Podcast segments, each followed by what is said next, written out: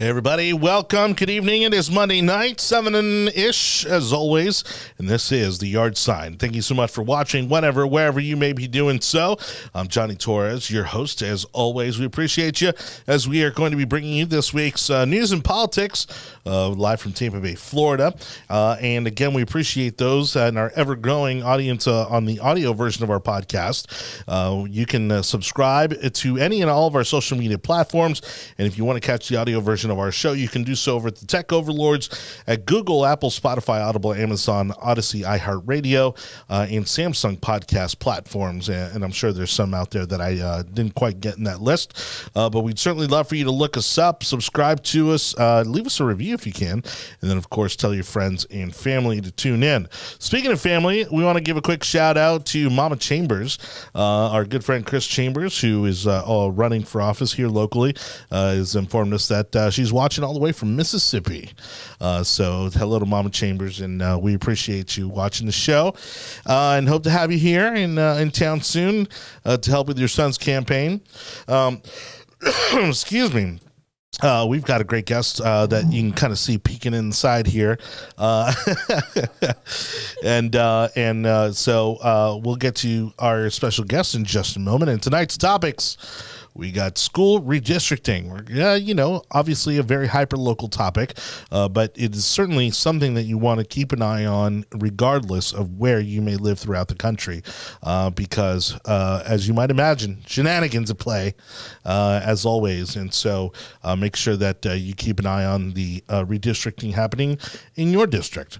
Um, also, we're going to talk about student loans. Obviously, Democrats and progressives continuing to push for the cancellation of student loans. Excuse me, again. Uh, we'll talk about about why Biden's never going to let that happen. Um, although they are talking about maybe uh, eliminating a portion of student loans that are out there, and uh, so we'll obviously be talking about why that should or should not be happening. And then could there be a recession ahead? Uh, right now, there's a lot of indicators uh, that economists are pointing to, saying that uh, there could very likely be a recession uh, hitting us uh, here, maybe by year's end, uh, maybe even just down the road into next year.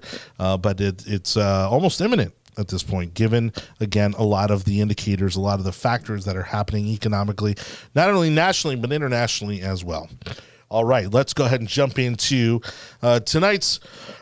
excuse me, man. Let's get over to the table as we introduce our uh, panelists for tonight's show. I know, thank you. Of course, it happens right when the show's starting. Um, but uh, over on the far end, trying to hide his identity. That's what you're doing, right? No, oh, wait, it's not on. Oh, no, of course not. It couldn't. Oh, wait, look at that. It works. Well, at the moment, Anibal David Cabrera. Everybody. As we start to get infected by whatever bronchitis that Jonathan has of some sort, God only God only knows. Uh, yeah, it's been good. Good times. Good times. Uh, I am very excited to introduce our guest today. She is amazing. Thank you. And well, you want to do it? Go ahead. No, it's fine. You can do it. Go for it. No, it's fine. Well, you're the, you know, I mean, you've known her, I think, longer than I have. You so. know what? I don't feel comfortable anymore. So Jonathan, please go ahead. Well, I put too much uh, too much of a spotlight have, on I you. I have financial reports Gentlemen, that need to get done. Please. Oh, thanks. Yeah. stop. Let's stop fighting over her. All right, Aly Marie. Now, now is it leg? Is or is it?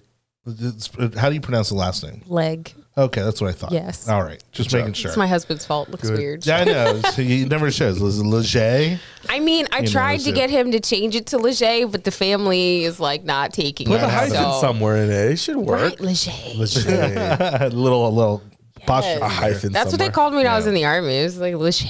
There you go. It was funny, uh, but they liked calling me Leg too because I wasn't airborne. So.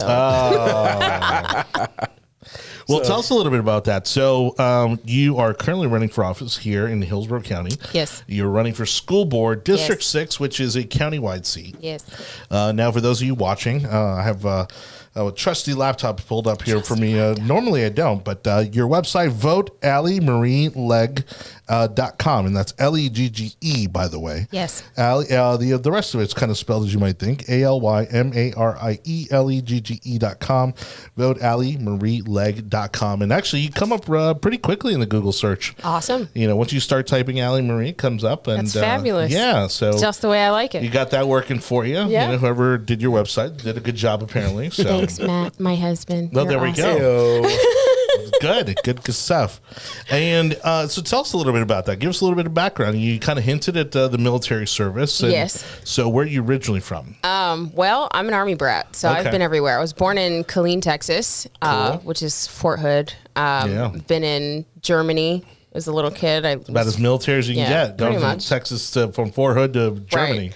And then we lived in uh, Fort Sill, Oklahoma, which is like the flattest land ever. I've heard. And it's the most boring. but I was a kid, so I didn't really notice. You know, when you're a kid, you can kind of just play. So, Well, I've heard the best thing about Oklahoma is Texas. Pro- well, I mean, I don't think they're wrong.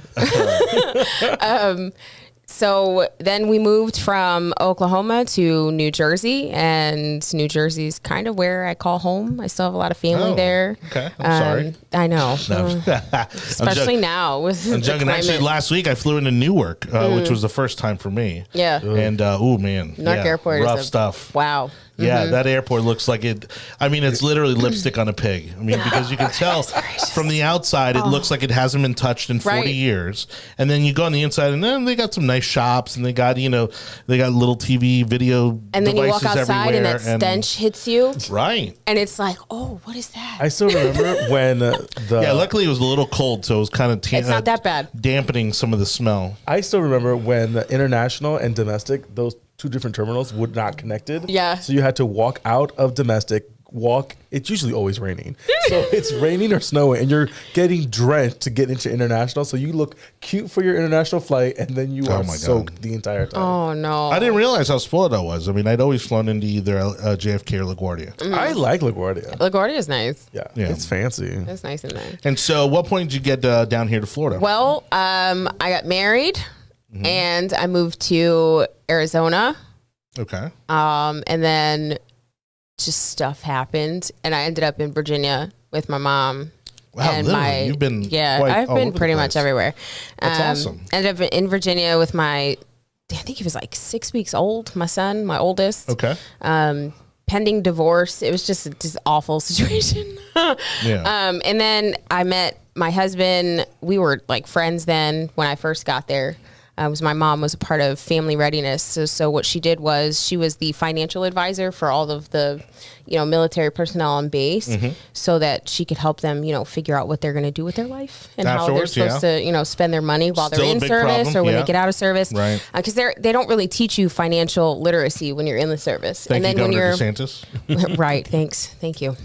Um, but when you are going overseas and you're being deployed, you kind of don't really prepare yourself for when you come back because you don't really think about that, right? Sure. Like when you're deployed, you kind of think of, well, this might be my last time. So, and then when you do finally come back, you spend all the money you earned while you were out there as like a repayment to yourself. Like, oh, I'm Well, alive. because you I got can to get spend all my in. money. Right. Yeah. Yeah. Um, so, or you go and you buy a house and then you don't stay because the army's like, screw you in your house. You're moving. Oh so, no. It's like they know when you're making life decisions. Like, nope. No, it's like Nope. God. You make plans, Yes. they change it all. Yeah, they change it. It's fabulous. Um, but then I joined the military and I went to Missouri. It's the worst place. Well, that's Fort, what. You, well, Fort that's what. Lost in the Woods, The, that's Missouri. what the arch is for. It's just to get from one side of Missouri to the right, other. It's right. just like- just, I mean, it, it, you go through all four seasons in like the matter of a day. It was so, so bad. Yeah. Um, but while I was there, I ended up um, like I broke my foot and my hip. I was still gung ho though. Like, Wow. yeah, I did a five and a half mile ruck march, and your rucksack is like this backpack you have on. Yeah. Um, and it was like 20 pounds, 15, 20 pounds. I was Mm-hmm. only like maybe 100 pounds soaking wet. wow. Um, and I had thought previously we were doing these drills, and I previously thought I had just rolled my ankle, so I like wrapped that, like Sure. you know what I mean? You just wrapped it real quick, and I was like, I gotta go. We gotta it up finish. and move on. Yeah. Yeah, because I got to finish what we're doing, and we got to we did the march. I was like lagging behind in the march, um, and then we got to where we were where we were going. We were doing like this team building exercise, um, and I was told to like kind of, hey, like come over your leg, like what's going on with you? Why are you limping? Like what's wrong? I'm like nothing. I'm fine. I'm just I'm fine. We're gonna keep going. um, and we kind of got into like this argument, and they're like, fine, just do whatever you want to do. And I kind of finished. Um, but when we got back, I couldn't march back. Wow. I had to be driven back. Um, and when they got back and I went to sick hall, I found out that I broke my foot. And then a few weeks later, I went back and figured out I broke my hip. Wow. So I did all that, like still, and then I'm still broken doing like military Oh, presses, like still trying to do gosh. crunches and like walking around with my like crutching it. Like it, that's just the kind of person I am. Sure, like I don't, yeah. I don't take no for an answer. And if there's a will, there's there's definitely a way. So Sure. I'm definitely a fighter. It's always been in me. Um, I didn't grow up very, very, you know, in a very nice household. Okay. I guess you'd say Yeah. there was a lot of fighting and you know, I was I was um, molested when I was a kid, Mm. so a lot of this stuff is like that we're seeing in the schools right now is very concerning, especially when you have like sexually explicit content that our kids have access to. Yeah. Um, and being in Florida, we're like third in the nation for calls to the hotline, and we're second in the nation for human trafficking. So, Mm-hmm. Right. I mean, we are surrounded by water. We have a port right here, Tampa Yeah. Bay. So it's like if our kids are being exposed to this kind of material, it's kind of opening that door to be exploited. Well, we're seeing what's happening on the border with people being smuggled in all kinds of ways. Right. So it's it's really concerning and it does damage um, children. The more the younger they are and the more they're exposed to sexually explicit content, it does damage them psychologically and emotionally uh, and mentally and it's it's just it's not it's not a good fit and you would think having someone that has a psychological background sitting on the board you would think that she would know that or at least you know research it Sure. especially if you're working in a in a wing of the VA that deals with PTSD and many of the women service women that go to the VA for PTSD have had um, sexual abuse while they've been in combat. Well, that was you know uh, one of the unfortunate things, and and if anybody knows me, I, I have no problem bringing up, you know, again the pros and the cons of of everything you know that that we are dealing with as a country, and one of the things that I came across in working in Senator Rubio's office is that there is a rampant um, problem with sexual abuse And assault. in Yep. our military. Yeah. Yeah. And it's not just among those that are enlisted. Right. I mean, there are children Yep. uh, of those that are enlisted that have been affected, spouses, Mm-hmm. um, you know, and and the problem is is that uh, because the military has their own court system basically Right. they suppress a lot of it and none of it and rarely does it ever get outside Well- of the military facilities and so Yeah. the general public truly has no idea how bad it is and Mm-hmm. how much of this is really going on within our military And then you think about it, and it's it's kind of like in politics, right? Like when you have big politicians, big name politicians that are accused, or big name movie stars that are accused of, you know, sexual abuse, and it kind of gets gets pushed onto the victim, like it's the victim's fault, Yeah. or it kind of gets pushed under the rug, and that's why you have 20, 30 people come out of the woodwork, you know, Yeah. at the same time, because courage is contagious, and when you announce that that you know you're not afraid, you're showing people that you're not afraid to express, you know, what you've experienced with this person, it brings to light, you know maybe I can I have that strength and I can have that courage to do the same thing. Well, so, and at so many levels because we were talking about something completely different, you know, school related before mm-hmm. the show started, but it's amazing how strong the fear of retribution is Oh, among people. And and again, we're not talking the military. We're talking about within our school system, Right. within corporate America, you know, well, within fear, our community. fear is debilitating for anybody, Mm-hmm. especially when you have someone that you view as more powerful than you. Right. um, that is in a different sitting that is in a different position than you are and you feel like you're an insubordinate so it, fear is just it's debilitating but the way that you combat fear is what is your willingness what are you willing to accept are you willing to accept that you're a victim Right. are you willing to accept that, you know, this is what you're meant to deal with? Or are you going to push forward and say, I'm not going to accept this anymore? No, you can't treat me like this. No, I will not be silent. And just push forward no matter what people say to you, no matter what names people call you. Right. You know, I've been I've been called names my whole life, right? Like so moving from Lawton, Oklahoma, you have like a really thick country accent. Can you imagine me? like a thick Yes, accent. I can completely. But, uh, but I do it all the time, like Not playing around. But you slip before- into it all the time. It's amazing. but, be- but before you get all of the support, Uh-huh. you know, and all the people that come out who are empathetic and compassionate about what you've been through. Oh, it's terrifying. Typically, you're well, but I was going to say, most times you're dealing with the blowback first. Oh, oh, most definitely. Yeah, before most you definitely. get to the, you know the Most compassion definitely. and the empathy, you're dealing with the blowback Right. of coming out and speaking out. but you know you have to figure out where your strength comes from Yeah. and i know whose i am right and i know i know where my strength comes from and i know um, that no matter what happens god's got me right? So uh, so that's that's where you have to you have to find that faith in that right? Like i'm giving amens over here. He's like he's like yes lord. We've had No, these conversations. seriously We've had these yeah conversations. we And have at the end of the day, if you don't know and you don't have that bedrock, you are lost. you are you are how lost. can you how can you lead others when you mm. cannot even find your own core? Right, it's true. You know, and then you know, f- and this is something that I've been speaking about for the last, I think, want to say year or so. Is you know, I've dealt with so many different things in my life, and I've been called so many different names. So moving from, like I was saying, moving from Lawton, Oklahoma to Newark, New Jersey, which is like the hood of hood. Yeah. like Wow, I'm gonna take my earrings off and my shoes and we about to bang. Like that's that's that's the different culture shock I was in. I went straight into middle school. You know, my hair was down to my butt. I had wavy like Spanish curls. I got threatened every day that some girl was gonna cut my face. Oh, wow. I got threatened every day that some girl was gonna cut my hair. See, my mom and her Fights all- sisters all the time, who like- originally immigrated to New York, mm-hmm. dealt with a lot of that same bullying. Right. So I wasn't I wasn't black enough for the black kids. I wasn't mm. Spanish enough for the Spanish kids because I wasn't fluent in Spanish, but my mother's Puerto Rican and mm-hmm. Spaniard. Oh, so wow. like and my dad is is African, Irish, and Puerto Rican too. So we there was no Spanish in my household, Yeah. really. We kind of just spoke English because my mom is a is a is a first generation American. I'm second generation. And when she got here, when her father moved her from from Puerto Rico to New Jersey, uh, he was raising her and told her, you know, Mija, you can't have an accent because if you have an accent, people are going to think that you're not smart. People don't understand the pressure as a Hispanic, Right. especially first generations, when it came to them coming to this country, attending school, attending Mm-hmm. going to work, that they tried their best for their children not to have an accent, Right. Right. To ensure that w- there was a seamless transition Yep. of integration. Yep. and it- there are benefits and there there are also negatives to that, Mm-hmm. but it was in the best interest at the time that they felt Right. for us. Different generation Yeah. and different time time period, you know. So us not being able to and if, so what's really funny is we moved from the black hood, right? To like the Spanish hood.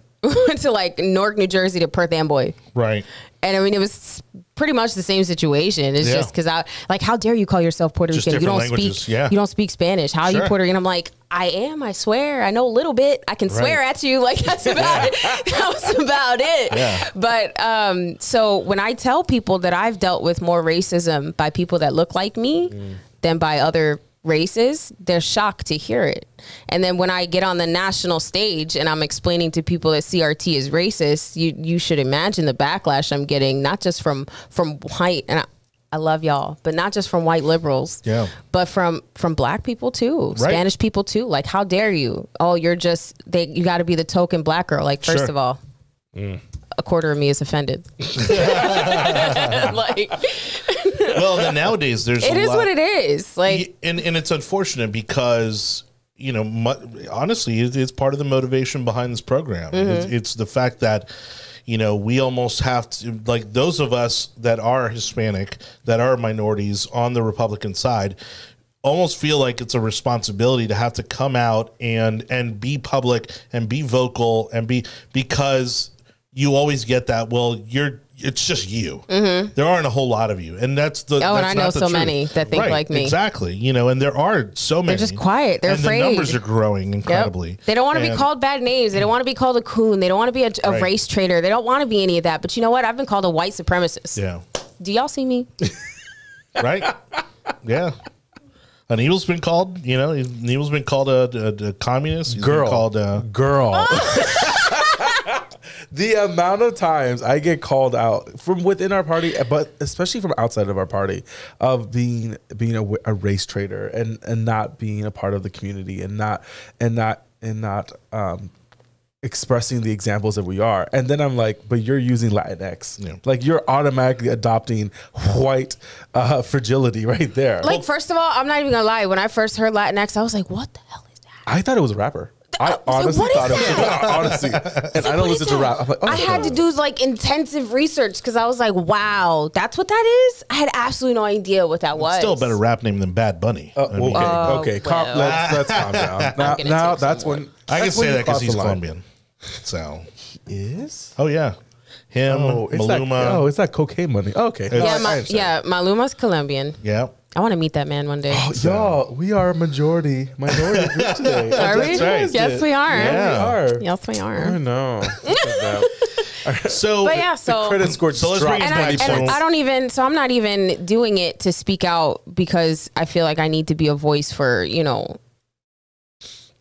conservatives. cons- dark conservatives right, yeah. or you know Brown people. span- brown Well, no, your motivation came honestly know, from being my, a mom, right well my motivation is one I took an oath to serve this country right Yeah. and just because I'm no longer in doesn't mean that my oath expires Yep. So, you know, when you start to see things that just don't quite make sense, like our government telling us who's essential and who's not essential, Mm-hmm. you know, that part of your body kind of wakes up and you're like, wait a minute, that doesn't really sound right. Yeah. Um, and then the more you start to do research, because I'm telling you, nobody does more research than a concerned mother. Yeah, like right. we turn into FBI agents, especially, especially Latina women. oh, and these Facebook groups are nuts. Yo, I love it. The amount of information that I've been able to find just by staying up till three o'clock in the morning doing research has been insane. And I mean, and that's why I hopped into the race because, you know, this is crazy. Like, Yeah. uh, the school board, people don't understand. I'm going to tell you, I want you to listen. The school board race is the most important Yes. race. Yeah. Entiende? Yeah. yeah, generationally. Yeah, if you talk about the, the generational impact that it has on our kids and our communities, uh, I mean, it is. And a lot of people, and, and, and it's one of those things that you don't really learn until you get involved. Right. You know, because everybody likes the, the, the shiny DC star. you They know like what I the mean? celebrities. They like, yeah, and they love the, the Fox News and all that stuff. I and, want to be a you know, congressman. I want to be a right. senator. Yeah. Yeah. Boo boo, you've not done anything. Right. Not only that, like, you're not going to get anything done. No, you not know, locally. and right and and so what people don't realize is that what's really affecting you is your school board is Yep. your city council Yep. is your county commission That's the first touch. You educate educate the child, so goes the nation. Mm-hmm. But how do you educate the child? You educate the parents first. yeah And it's it's a generational thing with education. So you can tell the trajectory of a country if you pay attention to what they're teaching their kids. Mm-hmm. And that's that's why I hopped in the race because where we're going is not going to sustain the America we know today or the America we used to know right not even 10 years ago. yeah We're going in the complete opposite direction. Like, who would have thought in 2022 we're battling racism? Like, are y'all serious right now? Like, we really, really, right really, we Yeah. have to create laws to keep teachers, Well- adults from talking about sex to kids. And like that- that. you- and that's you, what we're doing. And you see it in these TikToks of these of these kindergarten teachers with rainbow hair, and they're going, they're saying these absolute ridiculous things, and you're like, why are you even introducing that to our children at that Right. age? like, if you can't talk about sex in your workplace without being fired for sexual harassment, you should not be talking about What, sex to what children. is with liberals talking about sex with children? When did this become a thing? well in in, in in in other regards you know in, in terms of you know what you were just saying about racism i mean some people's clocks like broke about 30 years 30 40 years ago i mean this uh, is not 1960. I heard I heard Reverend Al Sharpton speak uh, at an event, Still and listen to him. and he's that man has like less than ten years. Like, Well- I would say less than five, honestly. I was paid to be there, so I mean, you know, let me let me just preface it. So, you know, Be honest about it. hey, I cashed a check. so that's it. Um, and he's saying that you shouldn't be proud of being where you're from in this country. He goes because we are not from here.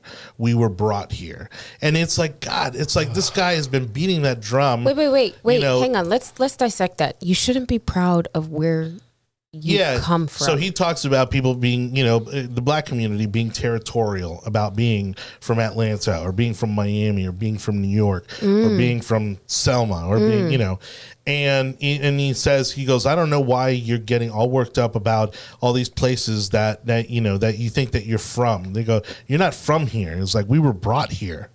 You know, was was kind of the the overall message. and you can go back. It's, uh, you There's know, an- there like- was an entire program in this in the late in the late 18, eight- 18th century and 19th century that allowed people to go back. well, and so There are entire countries in Africa that were designed that allowed slaves to go back after. Right, but after the point Civil being is, War. is that here we are in 2022, and he is continuing to perpetuate this this division. He's continuing to pe- perpetuate this this disdain for this country. You know this. Let me tell you why? well, uh, other than it lining his pockets, I mean, Let me tell you why. It's easier to distract people and keep Oh, them yeah. fighting each other than it is to be worried about who is making all the decisions Right. and fighting them. Yeah, When we are divided, and they're doing it on purpose because they're dividing everything, every aspect of all of our lives, they're dividing us all. well, and you don't have to hold them accountable. No, you can't. You no, you don't Right. because you're too Why? busy focused on does your neighbor like you? Is your neighbor, you know, sympathetic? Does your neighbor neighbor, you know, virtue signal Yeah. to what whatever it is that you feel in your heart they need to virtue signal about instead of worried about well the BOCC is trying to the BOCC stole 500 million dollars from me and now they're also trying to do another tax. Or our school board is trying to, you know, sexually inundate our children. Like what like that fighting those things Right. is way more important than worried want you to be about right than worrying about whose skin color is is what color. Like Yeah. that's not where we are. Because you can be from cuba and be darker than me. Mm-hmm. Yeah, you can Absolutely. be from africa and be lighter than you yeah, right. And I think So- people forget that. Yeah, my within Costa, that- you know, my I had uh, a former stepfather, you know, who was uh, Costa Rican, who was darker than you, Mm-hmm. Right. You know, and i know some- costa ricans that are blonde hair blue eyes You have some so- Peruvians that are more Japanese than anything else, and Right. Yeah. looking. And I think that's the thing that people don't understand in the Hispanic community and in that culture, Lat, Latin, the Latino community, race isn't that much of an issue in regards to you see everything, Mm-hmm. you see it all, and sometimes they're even more racist than than the people than the Americans here in the country. And so we have a completely different position when it comes to racism and how it's just within families, it's hit back and forth. But what I want to get back to in this conversation is how how I feel the CIA needs to be run by mothers, and then the State Department run by grandmothers. okay Hold on. And because State Department the by amount the amount jeez. of uh, dirt that is found from inside from those women at the villages is intense. Listen.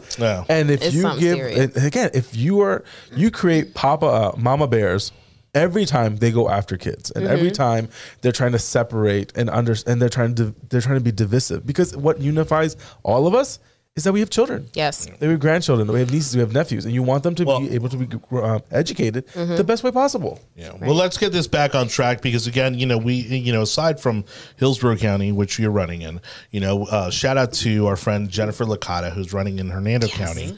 You know, Go, and, girl. You know, and her thing is, is that she is literally the only. Well, she would be the only parent on the school board if she wins. Oh, wow. Like none of the, the school board members so are, crazy. are actually parents. Here's the thing though, what people get really confused about is like, you're not a teacher and you're running for school board. I'm like, guys, have you read what it takes to be a school board member?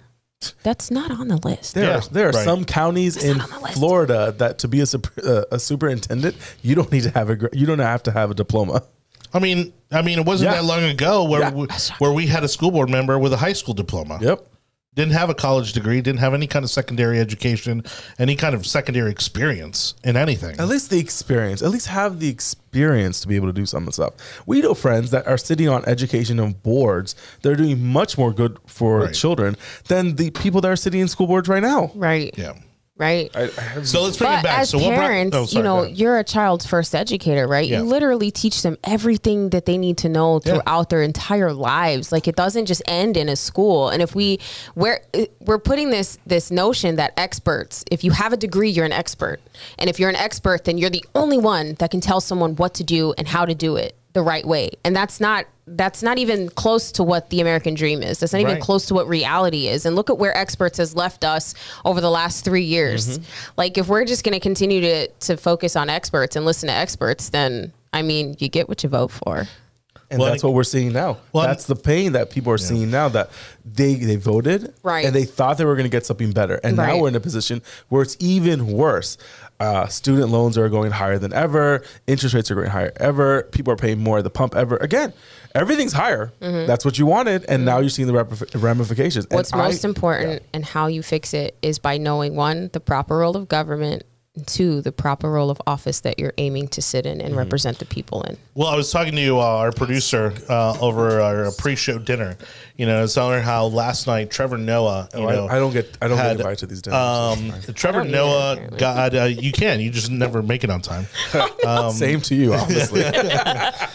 and and Trevor Noah did the White House Correspondents' Dinner, and uh, and, and and did a great job. You know, it's not an easy job, um, and of course. The assumption is going to be that he's just going to go up there and kind of bootlick, you know, the whole thing, Right. You know, especially given that he's, you know, he he had he picked maybe the biggest shoes to fill in television and has not been able to do so.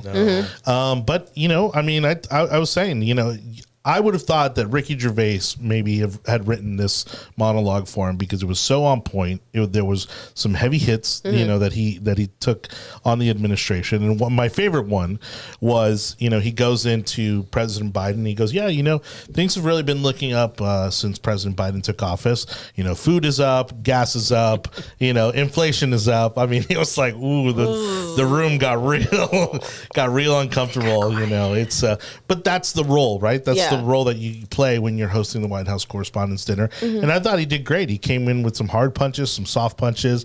He even at the end, you know, he says, "Okay, you know, before we wrap this thing up, you know," this, he goes because you know we all know how great the Biden administration is at evacuations. And, Oh my goodness. so some of you who may be more dismissive typically of the white house correspondents dinner i recommend you go watch it it's definitely one of the better ones uh, in recent history uh, again props to trevor noah who actually um, has had more of an awakening i think to what's really going on over these past three years or so during this whole pandemic thing Yeah. Um, He's he's, co- really been pushing back more the way Jon Stewart used to do uh, to both sides than you know again just kind of uh, carrying water for the left. well, for the longest time, he was more of a. I think I'm using the right word. A shrill. yeah, of of just the Democratic Party, and it, it, and now you're seeing that it's almost undefensible now. You, it's very difficult to defend the Democrats, Mm-hmm. especially when you're in that position that he is in, and. He's also coming from a, a Well, and how everything- outsider perspective. well, and how everything they defended them on has now turned on them. Yeah, so it's going to be interesting to see where that where he lands on.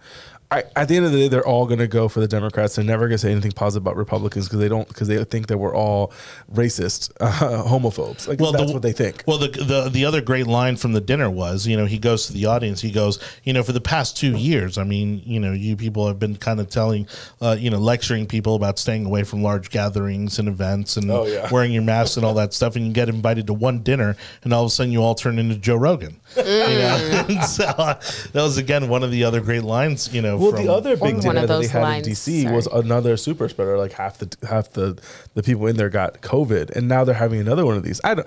It's the hypocrisy of it all. It's like seeing the governor from California a year ago, like frantically like having at a restaurant when half the country is not unable to even go outside of their homes like it was just it was just, it was rude and I, I think they're going to pay the, the highest price which is getting a lot of these people out of office And then speaking to that point with, you know, the hypocrisy is when you have a sitting candidate who used to be vice president tell black Americans, if you don't know to vote for me or Trump, you ain't black. Mm. If you don't think Right. that's a racist statement, you might want to go back and check what racism means in the dictionary. Oh, and there's plenty of actual racist statements coming directly from Joe Biden. oh my um, gosh on the congressional. Con, Can the- you imagine if of the- Trump had said that? Like the whole world would have exploded. oh, absolutely, yeah. Even No, if anybody, if anybody, Marjorie Taylor Greene, if anybody would have said that, like it would have been a it's unforbi- it's unforgivable, and and unfortunately, there are way too many people in the black community that I know looked the other way. Oh, yeah. It shouldn't at- have been excused. what they call Jim Crow Joe. I know they call him that. I I, was know they call him that. I was very upset. And and they chose to look the other way, you know, because of some mean tweets, as we Guys, we to need you now. Like we, Yeah. we They were, need you to they speak were up. so adamant about getting Trump out of office that now look what we have.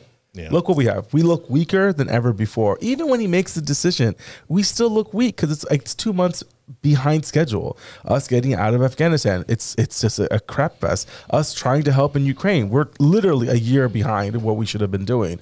Us trying to figure out the economy, it's a complete mess. Like every single thing keeps on falling apart. And again, it it what is what I'm expecting to see is how big this wave is going to be in November. And I think that's going to carry a lot of candidates that are in blue districts over the winning line because I really do feel that. There are mm. some districts in Hillsborough County and in Florida and in the country that it's still plus two plus five Democrats, but with the depressing of their vote and the increase of the of the independent and red vote, and even some blue, and blue Democrat blue Democrats are going to vote red. It's going to be interesting to see where this all falls off. All right. Well, on that note, let me go ahead and reset the show because we actually haven't even started on uh, tonight's topic. Sorry. we kind of. Well, no, touched on a few of them. Guest. Well, and Aly's been here before, though. I mean, She's still a special guest. Uh, we appreciate Thank you you. being here. Thank you so much. Uh, we are going to go ahead and uh, get into speaking of, you know, again, you know, how the upcoming elections are going to affect, uh, being that we've had redistricting at the congressional level, at the state legislature, and uh, and then now, uh, I think since December, Mm-hmm. this is something that you've been beating the drum about, uh, which is, I believe, when the last maps came out was in December Mm-hmm. for the school redistricting. Mm-hmm. So, give us kind of the Cliff's notes on that was such a where, long time ago, where you this guys. is at. I know, right? Girls, it's been six months. We are, Jesus, we're almost we're almost halfway through this year. I know that was such a long time ago, but I do remember looking at the maps, like in the the demographics. There was a map that was submitted by, I believe it was Stacy Hahn, and it was the the most even for all demographics. Like that's you know the Latino community, the Black community, the white community, like Asian, Pacific Islander, like everybody. It was way more even mm-hmm. across all demographics. Uh, this map, and instead of going with this one, they went with a map that just completely not it's just Yeah. not it's not okay it's not it's not we okay have map one. I think uh, I, I think might wanna be able to pull it Lindsay's up. able to pull one. I have this one, which is the December one. Yeah. Now this is the one you're saying that they went with instead of the one Right. Stacy Hahn submitted. or there was also a citizen approved map not not well citizen submitted app map i would say that didn't even get looked at Be, and the excuse was well it has to be submitted by a board member but that's nowhere That's not in true. that's not true like it, that was a lie but there's there's also a um oh my goodness there's a lawsuit that a few people in the district have filed based on this, and they're saying that um, a few Well, of the members, sunshine laws right, broken, yeah. sunshine laws broken, uh, which is you know that's listen, our board is notorious for law breaking, and you Yeah. would think being representatives, um, and that's one of your jobs, They like lie, you are they literally lie in front of people. Right. Like, you are supposed to that is your your main job is to one know your role of office, right? yeah. Know the proper role of government, but your third job is to know the statutes so that you are aware of what laws you have to follow in order for you to properly do your job and represent the people properly. But if you can't do that, then you should not be sitting on the board. Like there has to be some kind of repercussions for that. We can't Right. hold our elected representatives to a lower standard than we do the the regular, you know, Floridians. That just doesn't make sense. Well, see, and this has been the unfortunate side of the demise of media. Mm-hmm. Is is that you now you have fewer people kind of watching the throne, as Right. they say, um, and so whereas obviously they they would tend to protect oftentimes those that were either left leaning or those in power. You know, there were instances like this where they were the ones that would call these things out. You know, and Mm-hmm. Now our media is and, you know, and well, they're either complicit or they're just not watching. They Right. don't have the manpower. They don't have the staffing Mm-hmm. to be at all the meetings to truly cover. I mean, we have uh, what's it, Marlene Sokol, Mm-hmm. I think, who primarily covers education for the Tampa Bay Times. Mm, Jeffrey um, Solochek, I think. But it, but think about it. The TV stations aren't sending people to, to school board meetings unless there's some contentious issue. Right. Um, and and Yeah, we're down right. to you know what's left of a newspaper. Right. Well, and then when you completely disregard a candidate because she says things that piss you off, Yeah. like, or, you know, breaks your narrative. Well, and that's it- a whole nother they won't even- conversation has been the rules that they've implemented in terms of public comment. Mm-hmm. Oh, and the decorum that they're, Mm. they're screaming for. Which, which, okay, first of all, nowhere in our state constitution does it say that you have to be very polite when you address your representative. Sure. Nowhere in our United States Constitution does it say you have to be polite when you address a representative. And it also doesn't say that you can't use their name. If you are my direct representative, I have every single right to call you out publicly. Every single right because that is my duty. I am your checks and balances. Right. I hired you. Yeah. If I'm your boss, How how Yeah, in you any voted for business, that person. right? How in any business is your boss you. not allowed to come to you and tell you, "Hey, listen, I don't like what you did." Yeah. and we keep coming to you and obviously if you have droves of people coming which by the way if you do show up to your school board meeting or your bocc you represent 100 people from your area Mm.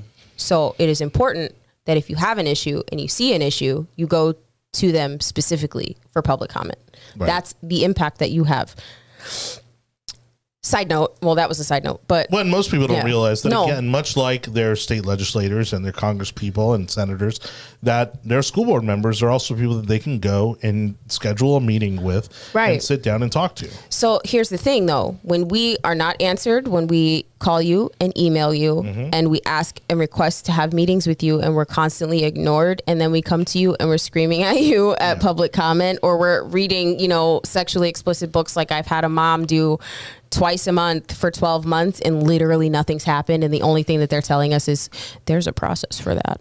You can report one book, one school at a time. Dude, we have 200 books. You know how long that's going to take us?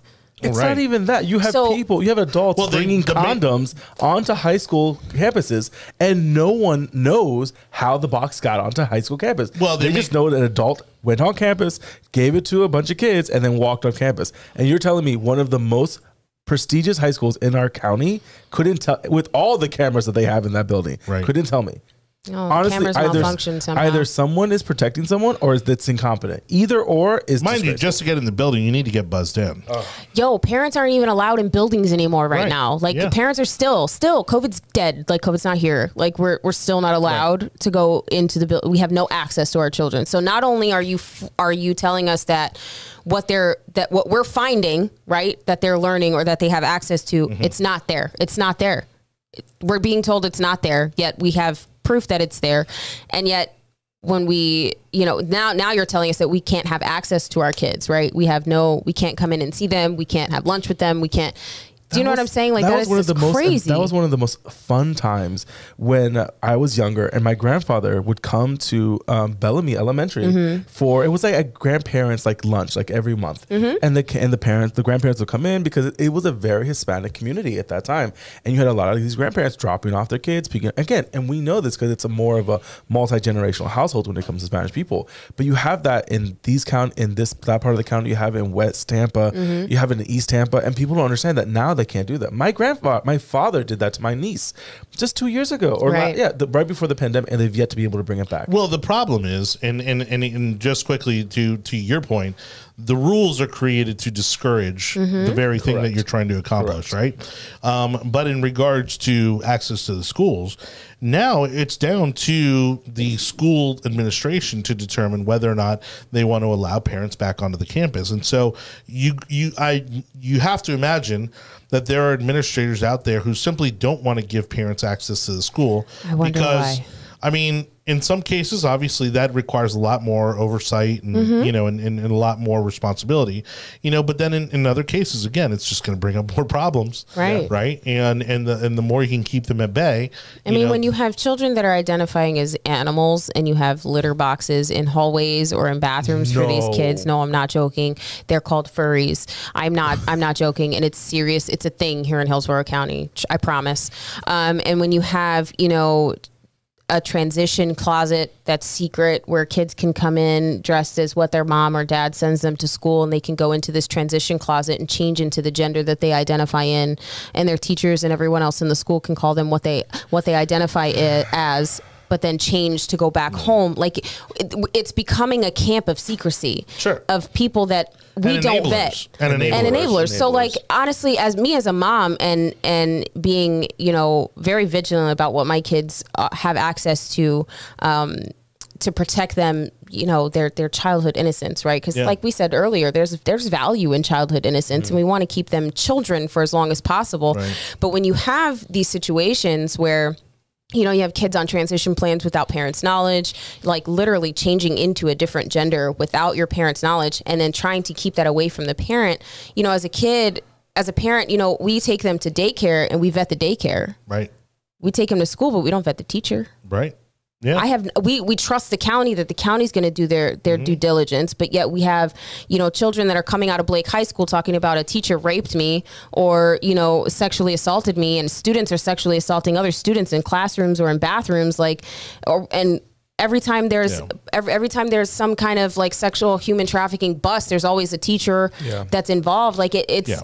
It's terrifying Well- to imagine that we're allowing this to happen and and then we're being closed off. But we all know that parental involvement in education is one of those main pillars important. that help Most children. It is the important. mo- you're right. It is and let the me- most important. And let me say this because I am a school choice advocate. Although Yeah. Mm-hmm. my daughter does go to a public school, um, because her mom and you know and her aunt are public school uh, teachers. yeah, it was Um, co-parenting. But I'm definitely in favor of school choice. But don't confuse that with there needing to be a, a, la- a, a more transparency and oversight of those schools. Absolutely. Because what a lot of people don't understand is that some of these teachers that get in trouble Mm-hmm. or are found to be ineffective in a public school, where do you think they end up? Yeah, they get they end up at the charter schools. Well, and then the reason why they do that is because when they're found out, the district does nothing about it. They don't get reported. They're not arrested. They don't get their license removed. There needs to be more teeth. Yeah. There needs to be more um, consequences for these teachers that behave badly. Well, then you have the ones that are just hanging out downtown, you know, riding a desk, you know, because they don't want to, you know, uh, deal with the payouts with the unions or the contracts and, and getting to the, all the, the legal issues. And all of these, the, and this is such a small percentage of the actual teachers that are actually teaching our kids Right. of having these issues. It's then demoralizing the te- the effective teachers, Yes. and the brights teachers that are doing what needs to get done every single day to make sure that kids have clothes, that kids are getting fed. Right. These Right. these basic things that no one realized that once we.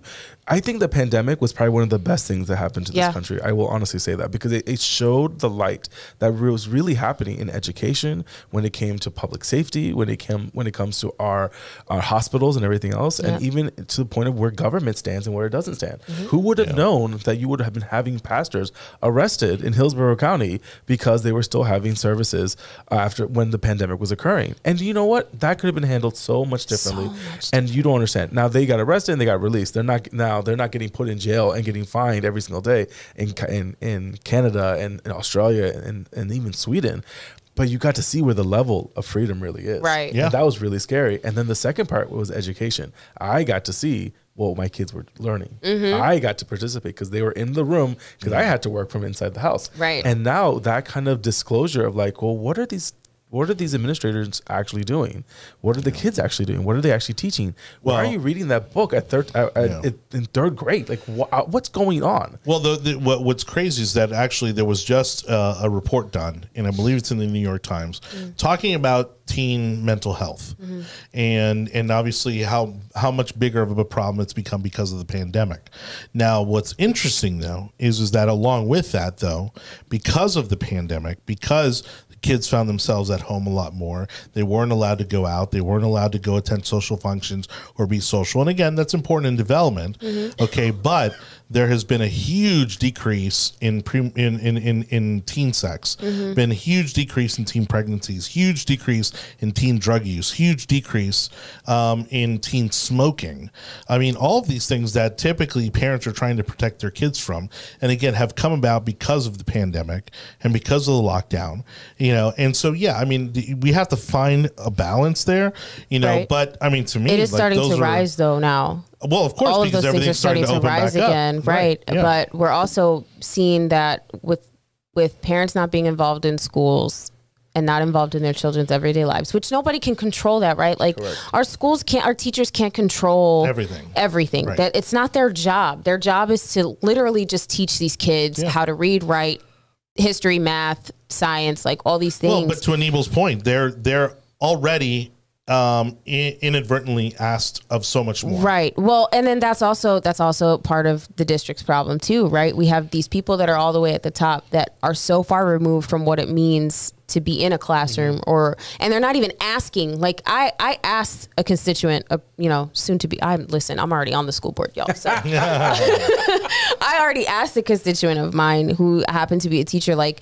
she was concerned because she's like, you're a parent, you've never had you know experience in a classroom, so I'm I'm worried about you know, having a parent sit on the board and tell me as a teacher what to do, especially when, you know, I try to explain to other parents, like, you know, the issues that I'm having in, in class with, with certain students and I'm getting pushback or, you know, my job is being threatened. So I'm a little worried. And I'm like, listen, I understand, but we have over 80 years of education. We have over 80 years of education experience on our school board right now.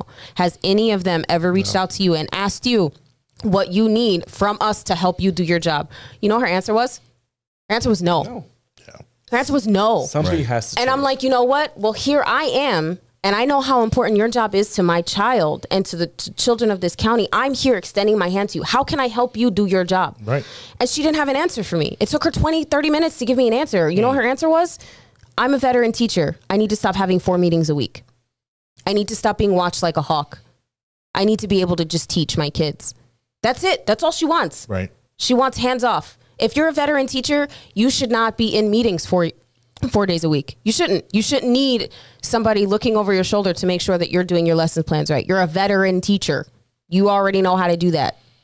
And if you don't already know how to do that, you should probably think about something else to do. Right. And there are metrics by which you can hold them accountable. I mean, Right. But those metrics are, n- and I think that's the biggest problem. And again, we can go round and round circles Yeah. of things that are having that are having issues. Because again, my wife is an educator, Mm-hmm. and so I hear these horror stories that are happening in in the schools that she's been to um, throughout the years.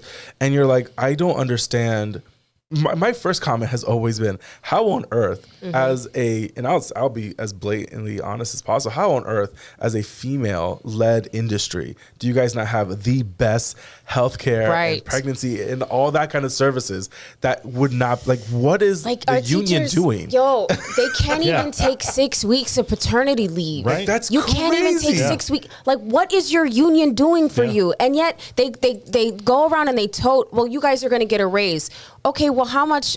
You get a raise, right? And your teachers' dues go up too. Of course. So you're already paying seven hundred and fifty-five dollars a year. Wow. I might be off by ten dollars, but Right. you know, give or take a few bucks. crazy. But still, you already pay seven hundred and some change a year for your teachers' And you dues. can't get six and you can't get six weeks. yeah. Six weeks after Yeah. having a baby, When you I- have a hold the si- ten My- centimeters in your Okay, freaking you. Like, come on. Okay. I'm serious though. Yeah. My mother's daughter had to claim disability. Yeah. That is te- you shouldn't have to do And that. so teachers know how they, they there's a whole piece of paper. I've seen the piece of paper of the roundabout so that you can get additional time. And I'm like, It's- that shouldn't be a thing. That And we got, should and we not got, be a and we got lucky that she was born right before uh, Thanksgiving. Oh yeah, Oh, the And the planning holidays. baby. And the holidays. Yeah. It's and so that's one thing that right there that annoys the hell out of me when it comes to education, our education system. But the other one, that, but then there's so many other little There's ones, so and I, I'm so glad to see that you are running, and we've talked about this Yeah. already. I'm so glad that you're running. I'm so glad that your energy and your focus and everything else, and I'm very excited to see where. I'm very excited to see what district you will land in now that the maps have been Well, so tell, so tell us. Ruh-roh. where- let's kind of so let's wrap up the topic with no, that what, wasn't. what was what, what was uh, what was wrong with the maps, or what is wrong with the maps, and then you know, and kind of where do things stand? What do parents need to look out for? Uh, well, I mean, gosh, come on, man, that was so long ago. Yeah. I know. My brain is not even on redistricting anymore. My brain is on like all this so I other mean, has stuff it been that's on settled? there. I but- mean, is it just Um, is everybody I- just no, kind of there's moved there's still there's a lawsuit, so we don't even know what what that's even going to look like. Got it. You know what I'm saying? So and so they may have I to don't be redrawn. right. They they may have to be redrawn, um, depending on what what happens in the court system. I mean, and you guys kind of know how our court system works anyway. Like it really just depends on what judge, before. right? You kind of know what you. It just really depends on what judge you get. You know. And if you don't get the answer that you want, you can take it to a different judge and see if you get the answer you want. So it's it's just. But our di- this is another problem I have. Our district doesn't know where sixty two million dollars went, or hundred, oh, almost two hundred million dollars went The, in the month of March. again, Yeah. give give that budget But- to the women. Oh no, they have that the miscellaneous, teachers, the the- Well, wait, miscellaneous. yeah, the other, remember? the other, right? But but wait, they have all this money for litigation. right? Mm-hmm. Yeah, and electric cars. and- Lucy, you got some explaining to Oh, do. yeah. Oh, they're never going to explain. I will say this, and I'm going to throw it out there because I don't care. Um, District Four has a Uh, there is rumblings that there might be uh, changes afoot when it comes to Melissa Snively. Well, Uh, we just I got don't- word today that she's not Yeah, going to run she's again. not running. Did you get the Did you get the message? Well, I saw it on Facebook. I know. I was. Gonna, I was being a little more. I was teeing it out there. My gosh. Everybody get Yeah. it. But if you honestly, but look at look at District Four here. Look at how huge that is. Like Yeah. that is huge. And that's just one of the fastest growing parts of the county. Right. District There's four. no possible way one school board member can handle No. that district. That it's alone, not okay. that alone could be three districts. It's Yeah. right. Like That's why I was Maybe- surprised that they because they took so much away from District Two and District Three. and that's why I like the citizen map the best because it added a, added a, dis- a district. And honestly, if you think about it, we kind of really should have seven separate districts, right? Instead of having two county wides, it should be seven districts. If you had seven districts, it would break everything up a little bit easier and e- more even to where you know you wouldn't have. S- District four have this enormous amount of land Well, with all these schools. You have the most. She's got like the most schools. Well, based on the there's criteria- no, there's no, there's there's no way a school in South Tampa has anything common with a school in Apollo Beach. No. Well, None based on the criteria that you told us that they have to meet, I mean, it also there's no way that District Four meets that criteria. That's There's- what Melissa Snively was saying too. I mean, Yeah. that's what a lot of people were saying too. This this map is is Just so sheer, Just sheer disproportionate. Mm-hmm. population alone. There's no way District Four No. meets that criteria. No. I mean, you're talking about. I mean, obviously South Shore. and I had this. Let me see if I can. I it get Up. District Five, even though I'm surprised that it took away as much of the west side of District Five as I thought it was going to. But the fact that um, Westchase and Citrus Park are not in the same district make absolutely no sense. Um, Plant City should honestly be its own. It should be its own district. I don't know why the north the northeast corner of Hillsborough County Right, it's not its own district as well. The citizen map had that. That was like District Six, I think. and then the the shoot up from District Two into like Brandon Mm-hmm. Well, or like thing. Pro- Riverview. Oh my god! Everything north of Bloomingdale This makes should be no its- sense. All right. Okay, Well, we're we can getting keep we're getting too deep into the getting weeds, but Deep in the weeds. Um, let's go ahead and and talk about uh, a, a similarly uh, similar but not really uh, a topic in in terms of student loans. Um, let's go ahead and uh, reset uh, if you don't mind. Thank you everybody for watching the Yard Sign. Uh, don't forget if you miss any part of the show, you can catch the video version on Facebook and YouTube, and then you can also catch the audio version of our show on any of the podcast platforms out there: Google, Apple, Spotify, Audible, Amazon, iHeartRadio, Odyssey, and Samsung podcast platforms, and many others. Please make sure to like, subscribe, and share uh, this episode if you're enjoying it. Uh, our next uh, topic is going to be student loans, as uh, is one of the campaign promises that Joe Biden made, uh, mostly because of the pressure he was getting from Bernie Sanders in terms of promising that Bernie was obviously promising that he was going to do away with student loans, even though sitting in Congress, as uh, Senator Sanders is, um, he knows that that the government pro- uh, actually federalized, you know, a lot of the student loans um, in an effort to fund Obamacare. Um, and that alone, right there, is gonna is is why Joe Biden is never going to repeal student loans. Ever. Um, and he is, uh, you know, he they're talking about you know maybe pacifying you know because again the progressives uh, are just i mean up in arms about this. They are they are ardent uh, and angry and frustrated because they want him to do because they've obviously since the the pandemic they've been pushing you know the goalposts back as to when they're going to start you know charging people for their student loans again. Um, and so what they're hoping is is that they'll cancel the student loans before they go ahead and, and reopen you know the the collections again. But i continue i maintain that there's just no way that Congress agrees to repeal even a portion of student loans, given that they are so dependent on the revenue that that comes from it to fund the government. Um, it, it it's uh, were you able to, to take advantage, uh, you know, based on your service of any of the kind of educational stuff? Nope.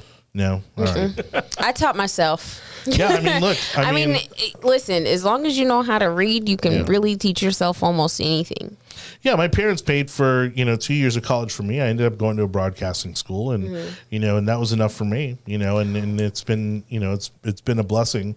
Well, I had a problem when I went to college. I was in college and I would for my major was psychology and I went in and for like I did like maybe I think I was in I did like the first semester, but the entire semester all he did was stand there in like the first 20 minutes of class and say, you know, take out your textbook, read this chapter, the chapter's like 400 pages long Oh and then they want you to do an outline and come back in and then hand in the outline like Right. what am i paying for you to teach me Yeah. when i'm teaching myself so i was Yeah. like i'm not And they doing wrote the this. book. right i'm not i'm not doing this so Mm-hmm. i dropped out of the psychology class and taught myself what i needed to know psychology like Yeah. Well, and we've seen, especially because of the pandemic, it's really pulled back the curtain on higher education Mm-hmm. in terms of people really second guessing, well, what am I paying for? Right. You know, and and and if I am going to an elite school, you know, or a top tier school, you know, even let's say like a Florida State, a UF, you know, am I really getting my money's worth? Mm-hmm. You know, or am I getting the same education had I gone to a junior college or had I gone to a state state college? Right. Um, you know, because at the end of the day, I mean, you and I know, we all know. I mean, once you get into corporate America, nobody's asking what No school one you went to. any of that. It's so you know, weird. you'll never, you'll so never, weird. you're never going to show anybody your your your diploma. Mm-hmm. Um, and and then aside from what you studied, nobody cares what school you went to. right Uh, unless it's well, but I mean, unless it's some kind of boys' club, you know, or that sort of thing. Where it I've may- seen I've seen people get get in fist fights over Florida State and Florida. Oh so my yeah, but it's not. Such That's not. it's not that serious That's not guys just- because determining- y'all didn't go to a state school. No, but it's not determining whether or not you get a job. In, I mean, in Jacksonville, it is. In Gainesville, i'm sure it is oh my god, in I'm sure it Gainesville? is. but it's a very small Oy. percentage. Like nobody's, you know, it, again, in in it may matter in some local business. Now, do I not talk to firm people or- that graduated from the University of Miami? Yes, that is a preference. I'm allowed to have that preference. lies, lies, lies? You talk to Danny Alvarez? Uh, yeah, but that's because we all fall short from the glory of God. amen Call you out on your nonsense. Anywho. So, i don't even know what's going on right so now. really, does this does well? I mean, does this become a does this become another? issue that's going to take down Democrats in the midterms and the presidential election, you know, because this would become the new drum. So I this- mean, the left has literally run out of stuff to complain about. Like, This No. is this is the the topic du jour for them. You know that they're all worked up about. So the Obama administration, the Obama, eh, basically, the Obama, the Biden administration, Joe Biden. the O'Biden, oh, that's a good one. O'Biden administration is discussing about talking, uh, in talks at the moment to be able to wipe out ten thousand dollars per student of their loans uh, for each borrower. The total would be amount of two hundred and forty-five billion dollars, according to the nonprofits, in in regards to the responsibility of the federal government budget. So I think that will. That's great. What's that like? are- One year for most people. I know. Well, actually, I think I haven't looked to see what the percentages of those that are under like twenty thousand. It's pretty high. The problem is this isn't. First of all, this is never the left eh, are never happy. This isn't enough for the left. Yeah. they're like, well, why aren't you doing fifty thousand? You said you were going to do fifty thousand. Why aren't you going to do fifty thousand? Oh, all of it. They want to cancel all of it. cancel the whole thing. All one point seven trillion dollars worth of it. Meanwhile, those of us who didn't need it and still manage to, you know, pursue our careers and succeed in our careers now we're going to be footing the bill the for word it. succeed, but yes, continue. Oh, thanks. oh my With friends like you who needs enemies, right? Uh, I have a check for you in my bag, by the way. Oh, good. That's that's what I like to hear. Those are the kind of friends you need. Uh, that th- thank you. The ones that carry checks for you. take it easy take it easy I'll even deposit it for you, boo boo. Cuídate. Yeah. Well, I mean, so Aly, I mean, you you have uh, you have a beautiful family. Um, you have is it three kids? Four? Cinco. Wow, five. I five. have five babies. yeah. So I what's, birthed what's four, but I'm a bonus mom for Okay. one. He's in communist. Oh, I love that. Virginia. I love that place. Yeah, I So- love bonus That's mom. a good one. Thanks, Disney. Stepmom. Stepmoms have like a terrible name connotation with that. Thanks, Disney. Oh, let's not even get into you know, But- Disney. Dis- Disney and family representation. Oh boy. Well, there's oh. usually a dead father somewhere, Or a dead know, mother. or oh a my dead god. mother, or Pixar. you know, Pixar's yeah. the worst. Yeah. Emo- And they always make me emotional cry. damage. It is emotional damage. All I'm gonna say is this: Bambi. Yeah. Yo look it up. Where's Wait, the Fox dad- and the Hound. Listen, Where's I the, can't. My heart. Where's the dad in Toy Story? Nobody even talks about that. Where's the dad in where's Toy the dad Story? in Toy Story? Mind you, she has a baby at some point. Yeah, I don't know. No, He's no dad working. anywhere. All right. Wow, this went. This went deep. It's a lot of scarring at this table right So now. what's the college? What's the college trade school conversation like in your household? What's So you my know- oldest wants to go to college because he wants to play football. Like Oh, that's the best. That's it. And Right. he's like, I'm I'm gonna go for business management or like entrepreneurship Yeah. because Okay. he already is 14 and own, like kind of owns his own business in a way. Love it. Um, and he has like a f- 20 year plan. He wants to like invest money. Like my kid, he blows me away all the time. He like him. he wants to invest money. He wants to get into marketing. He wants to do video marketing and you know the advertisement. It just his his mind is just a mile a minute. Yeah. And and I always encourage him. Like I tell him ever since they were little, I'm like baby, you can do anything. You can do anything you put your mind to without limitations. And that literally means like if you don't feel like doing it, then you're not going to do it. Right. But if you want it and you you have that drive to go get it and anything is possible, you believe in yourself, that's all that matters. Right. We live in the land of opportunity. Well, and the truth is, is that uh, the, the this generation, so the generation right after us, Mm-hmm. really, I mean, in, in including your son, they have never been more empowered tha- than uh, you know, they they are more empowered than any generation that that has ever existed. Right. Given w- what they have at their disposal. I mean, you as a parent, you buy them this thousand computer. thousand dollar, two thousand dollar device, and they can start and run a business Yep. from it and not need a computer. Nope. Uh, because it It is, is. one. It's a mini and, one. and anything and everything that you need to do to run a business can be done from that phone. Right from your phone. You know, and and so it, you know it, it begs the question, right? You Mm-hmm. know, because funny enough. The, the origin story for Five Guys Mm-hmm. was was this. Um, they had um, I think it was three sons.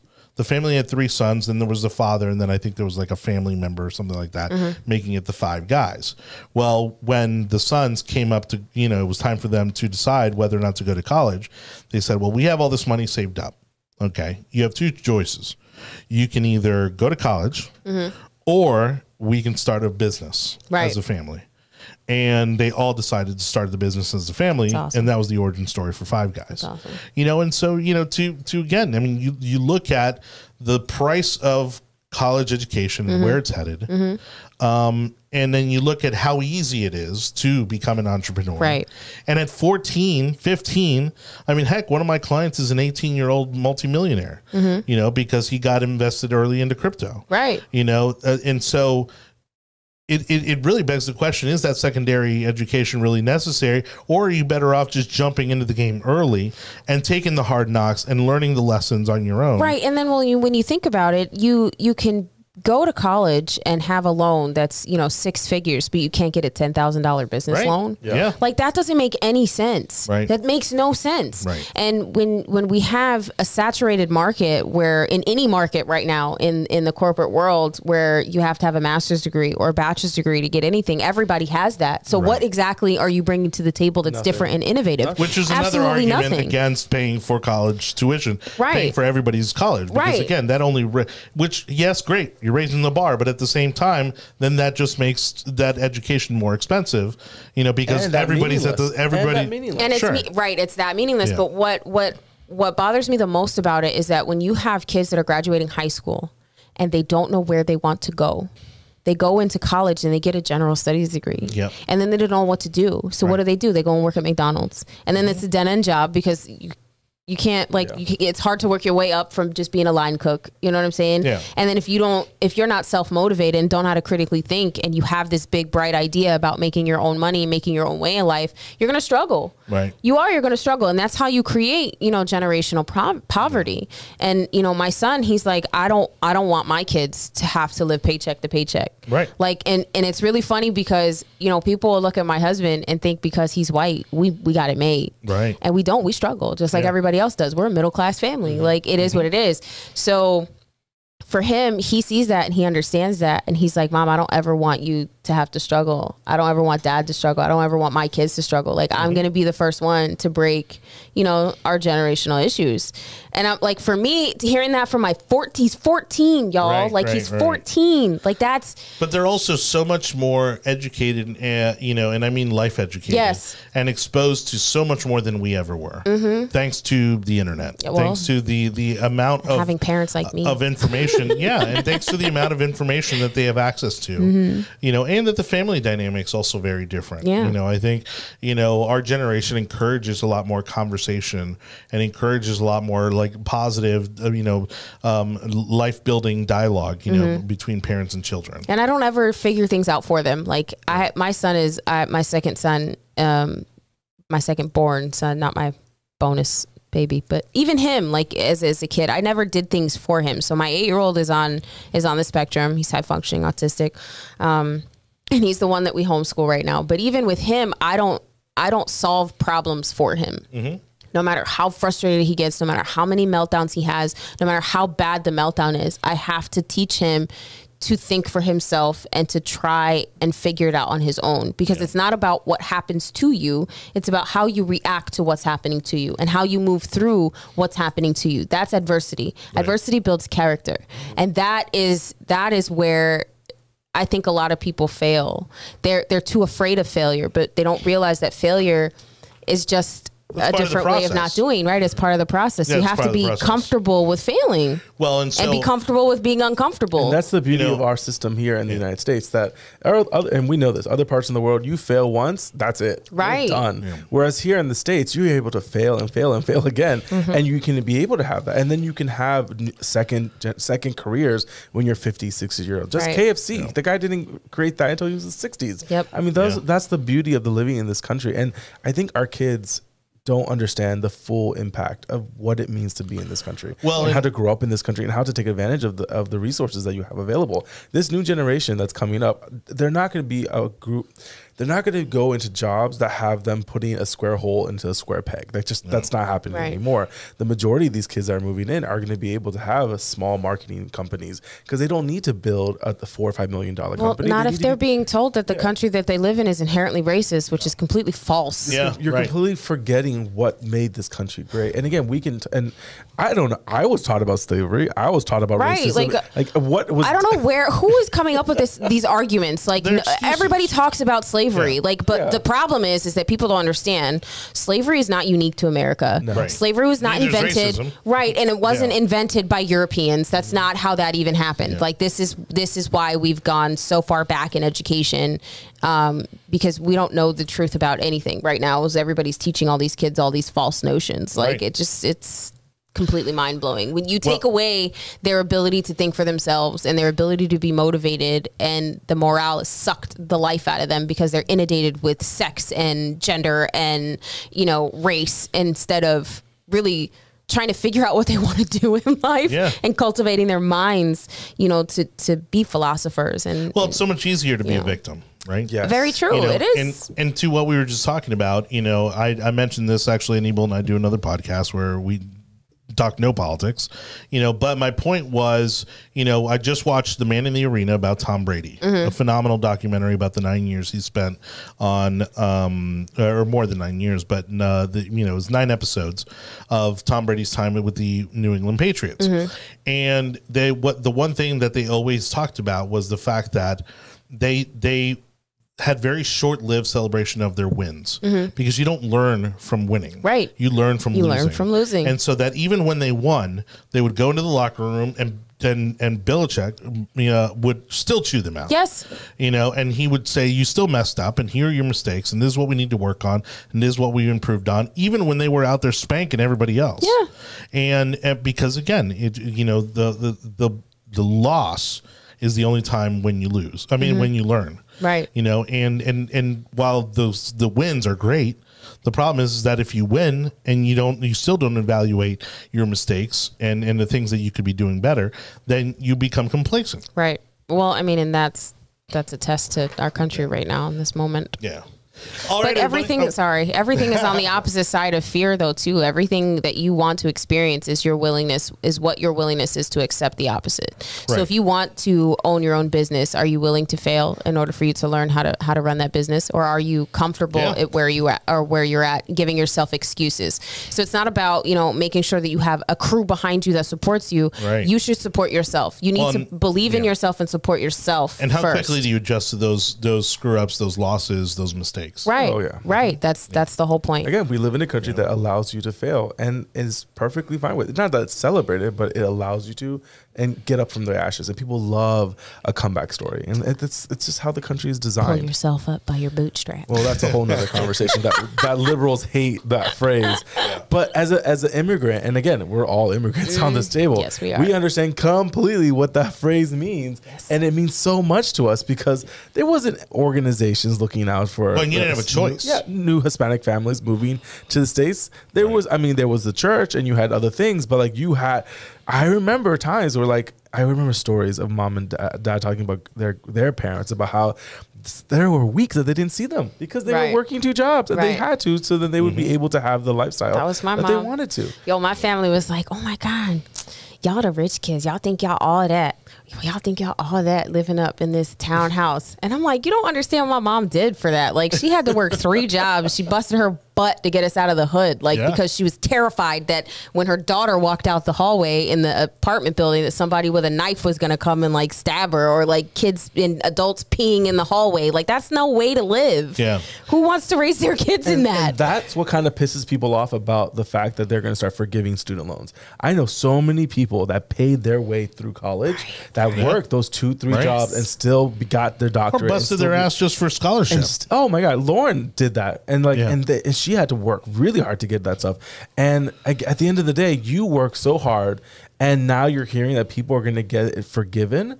And then those people, and then you hear from uh, I think it was uh, AOC that made the comments like, uh, "Well, uh, it's good that you paid it off, but you should allow other people now to get the benefits of this of this program."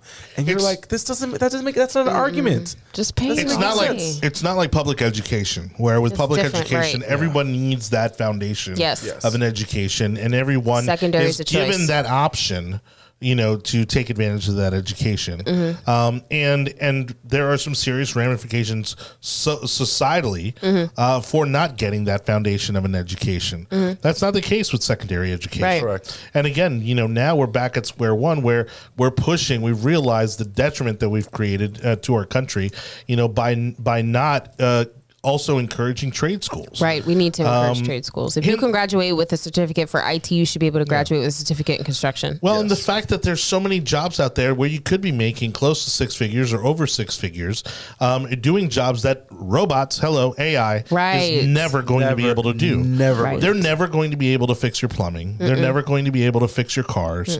Uh, they're not never going to be able to, you know, uh, do a lot of things And that. those are hundred thousand dollar a year careers. right. Yeah. And the opportunity to make your own business Right. And multi million dollar businesses. and create your own generational wealth. I think know. that's what people are People afraid of. know. I mean, look at these. You know, even even your now neighborhood mechanic is charging seventy five to hundred bucks an hour to work in your car. I mean, it's not just the dealerships. Now, Mm. Nope. dealerships, in fact, if anything, have been have lowered their pricing to compete with the mom and pop uh, Yeah. mechanic shops. Yeah. You know, because they realized that they had to. Um, Oh, Yeah. One, and of, yeah. One of the last things I'll, I'll say Yeah. about this topic real quick is that um, we are really co- we, we have a really cool neighborhood in Seminole Heights. We talked to all No, of you our don't. neighbors uh, during hurricane right when hurricane seas- season starts. We have a little bit of like a, a community barbecue, and we get to talk to all the dads and all the families talk to each other because That we before or after when the a hur- floods? Yes, uh, because we know if something does happen, we're gonna have that little meeting, and I'm gonna need to bring nails, and people bring wood. It's just such a cool little neighborhood that Yeah. we live in.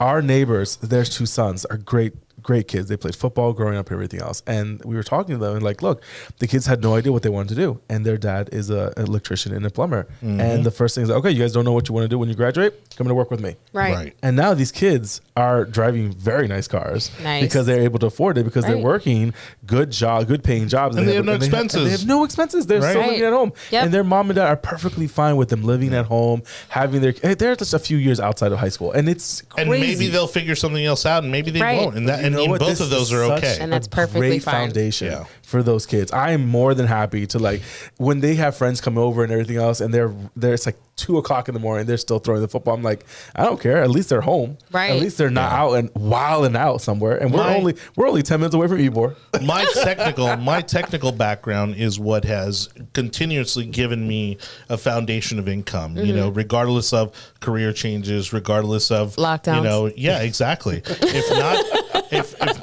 if not for that that skill set that I developed you know early on thanks to a, a technical school um, again my my life my career would be very different Right. um, and and it, if anything again it taught me to be a more well-rounded individual so you become more of that kind of Swiss army knife for whatever office you enter into Right. because guess what I don't need a graphic designer I don't need a video editor I don't need any Right. because I could do it all myself Well, and then this this to me brings up the whole equity in education, right? Like Mm-hmm. we hear a lot of people talk about we need equity in education. I don't know what that means. Well, it doesn't mean what they think it means.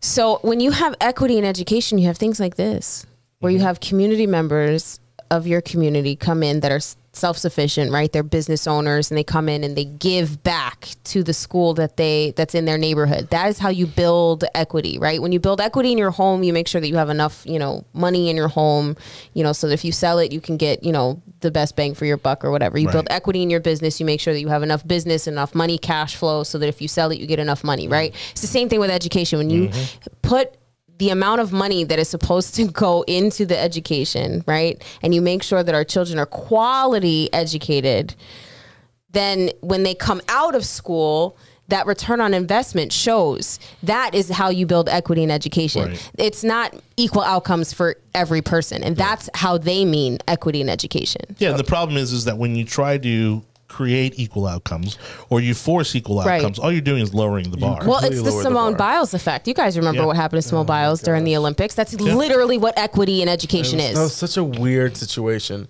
Like she was the best Olympian, and what did they do? They said, "Well, you're too good, and we're afraid that if the girls try it because you're trying it and you're good at it, that if they try it, they're going to hurt themselves. So we're just going to not. She got right, deducted yeah, points because of it. which is completely ridiculous, and that's that's what equity and education from their standpoint will completely do against to the our kids. meritocracy of the Right. Olympics. Yes. It's so crazy. And it, it's just, it really is. It's weird. All right, everybody. Thank you so much for watching the Yard Sign, the most important, relevant podcast, the most diverse conservative podcast in politics, especially tonight as we've got our special Heyo. guest, Aly Marie Legge, who's joining us tonight. She's a uh, second time guest here on the show, uh, candidate for school board, Hillsborough County District 6. Uh, and uh, yeah, countywide. Look up Aly. Uh, it's Today. votealliemarieleg.com uh, if you want to look up her website and uh, join her campaign, donate Yes, to her please. campaign. Yes, please. Uh, please do so. And again, as we are topic uh, heavy here tonight with education, also make sure to look up Jennifer Licata if you happen to be in uh, Hernando County. We got Stephanie Meyer out in Pinellas County. Uh, we got some amazing women running for school board uh, all around the region, Yep, Palm and uh, we encourage you to look out for them. Yeah, I'm sure you've you've just you know, really this has been Angelique Yeah. from Palm Beach Yeah, and Sylvester from Palm Beach. Jesse Thompson, uh, she's from.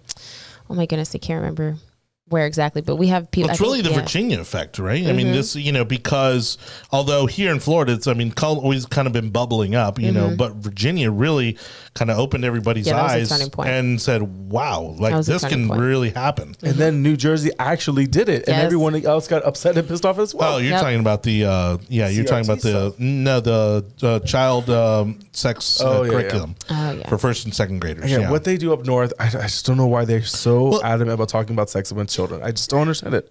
I don't understand it at all. Well, we Well, have it seemed like- fighting it here at the Capitol. Did Well, you it see seemed that? like they were. It. it. seemed like they almost did it intentionally, like just as you know, to just be contrarian to what's happening here in Florida.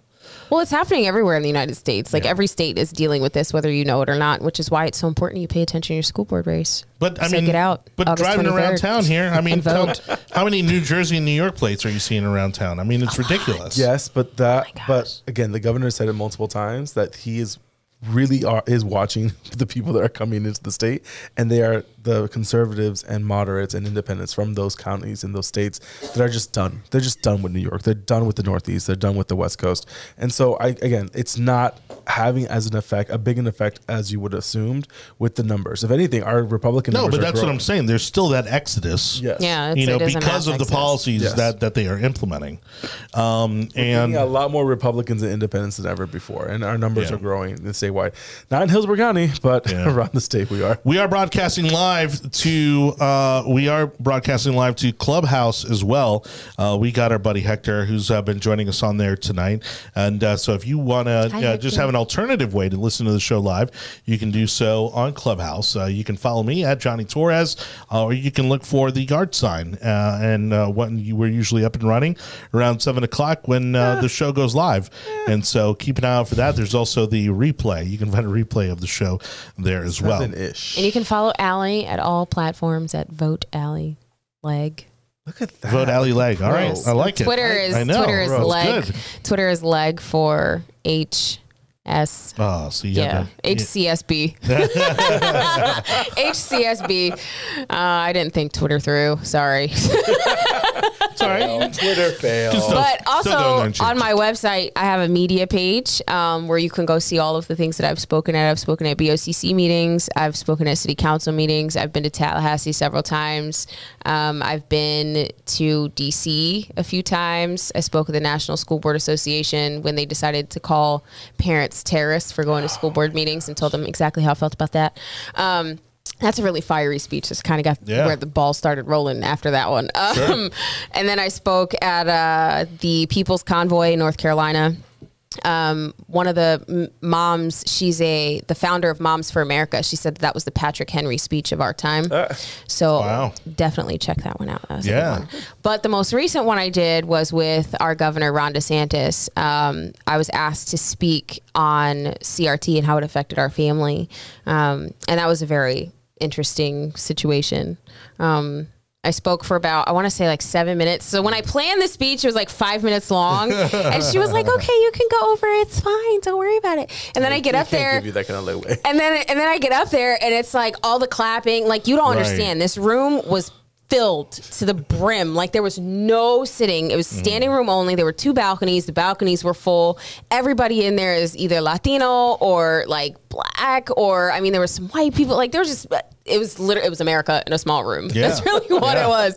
Um, and it was great. And then what kind of choked me up a little bit was when I read, you know, we we the people hold these truths to be self-evident, right? Like that that part the entire room echoed with saying it. And it was just one of the most surreal moments. It's like when you are in a stadium and you hear everyone sing, you know, Sing the the national or anthem the or or, national anthem, they yeah. play, you know, everyone's saying the pledge of allegiance. Like it kind of gets you a little choked up and Sure. that that was one of one of those moments for me. Um and it, it it's very important that we understand that we we are all created equal, right? And and we are endowed by our creator whether you believe in, you know, Jesus as your creator or source or universe or God or whatever it is, you're still created in with inalienable rights, right? Like so nobody can take your freedoms and liberties away from you, and that that is what the basis of our of our country stands for.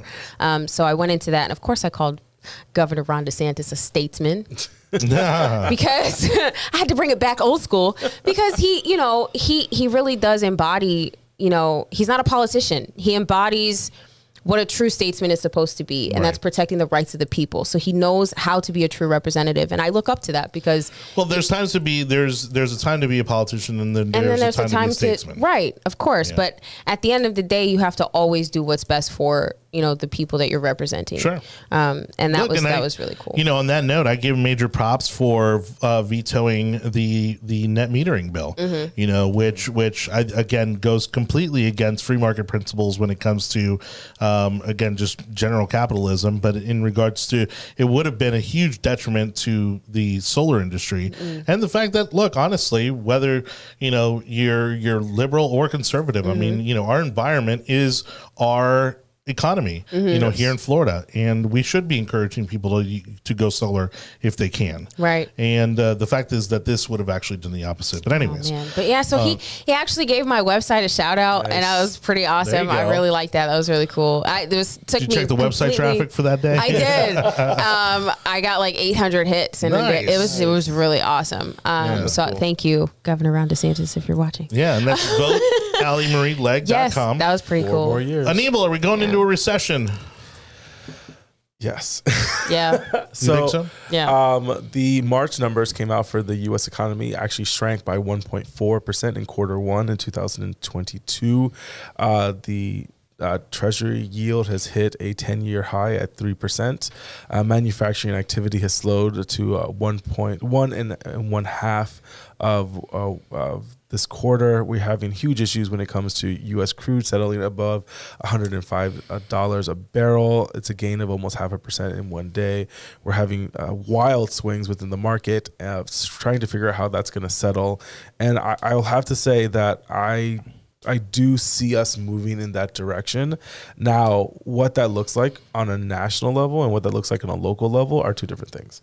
I think I think what's going to help Florida and other very southern and, and Midwest states is that they're still getting three to five, a thousand people moving a month. Sure. That those people need services. Those people need Jamba Juices. Those people need sh- Mm. Shake Shacks. Those people need uh, Applebee's and Starbucks. Like that's still going to happen no matter what. Crumbl that's still cookie. building. I, I've yet to go cookie? into that. I haven't had one. Sure. I, I, I haven't gone there at all. Are they really good? Oh yeah, Crumbl cookie. yeah. And so, like, and so, I think things are going to continue to grow, and people, we're still going to need hotels and people working in hotels. But I think what's going to happen is Well, the that's the recession thing. is going to.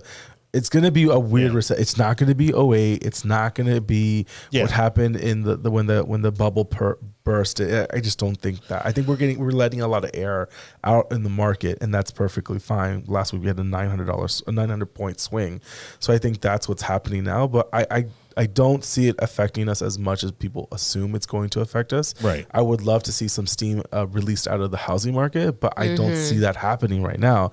And again, it's It'll not, it'll level out. it'll level hope so. out, but, Yeah. it's, but we're not seeing a situation where. And again, this is a, this is funny, but when everyone is a real estate agent, then Yeah. you know there's a problem. Well, and, we're we're back not, at- and we're not there yet. We're back at 2005, 2006 levels where you have you know people getting you know 10 offers on a home in a single day um, you know the the absorption rate is north of 90 to 95 percent every month in terms of what goes on what what goes on uh, up for sale and what gets sold So, yeah. i mean that's ridiculous what is the, what is causing an uh, irregularity when it comes to the market is the fact that you have these big, large conglomerates coming in and buying single family homes. Mm-hmm. Yeah. That is happening now. That is causing a, that's causing the problem in a lot of communities because you don't have locals cannot buy in their own local market, and Right. that's becoming a problem. And I think Congress will do something about that. did you hear about the soy sauce company No. there's a soy sauce it's one of the major soy sauce companies um, that is actually buying up a ton of real estate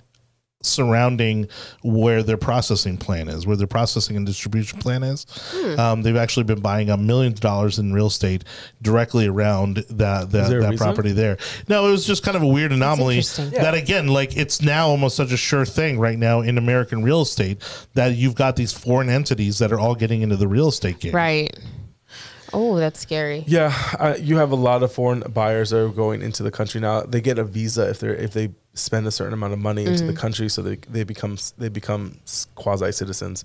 Uh, we're having a Look, huge- I'm a capitalist, but I'm but I'm not. I'm also not completely against what Canada is trying to do, which is to stop these corporations from from coming up and buying you know large numbers of homes. Because I don't disagree with you. BlackRock, which is one of the, compa- the companies that are actually doing that, is causing a lot of distortments. well, they're inflating the mar- market. Yeah, and that's what's causing a bigger problem. And so Well, and it's not even just that; it's like it's seeping into our schools too, because we end up having overcrowding. This is what South County is dealing with right Mm-hmm. now.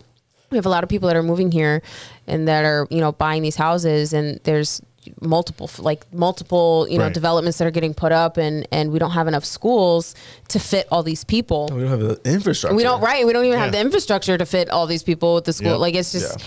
I mean, there's a, whole there's a school that I believe is currently being held for opening because the roads around the school are not not um, not viable. They're not ready. Get They're it not together, to, county commission. You know, but well, again, but it, it's they're just the growth. It, again, it's 2006, well, 2007, yeah. all over again. But then you have the growth county- is yeah. faster than than the infrastructure can be built. But you have a county commission, and I'll, and I'll play this card that doesn't understand that there has to be a symbiotic relationship between Yes. developers Yes. and infrastructure. Say it again. And that's what needs to happen. Yeah. Yes, They we don't want- have the vision Yes, either. we want exactly. There is no vision. Can you No. hear, Pete louder for the people in the back, please?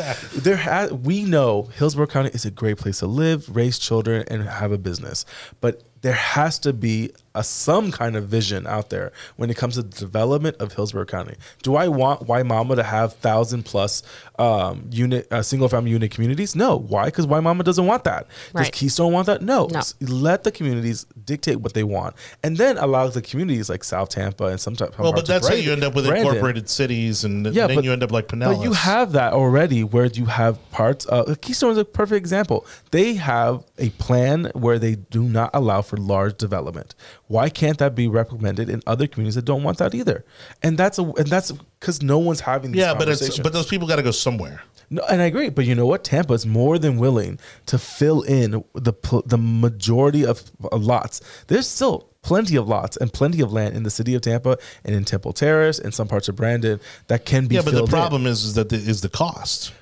I mean, right by your house, literally walking distance from your Yeah. house. I mean, you've got half a million dollar townhomes going. Yes, in. and they I mean, all that's got so- and they all got sold.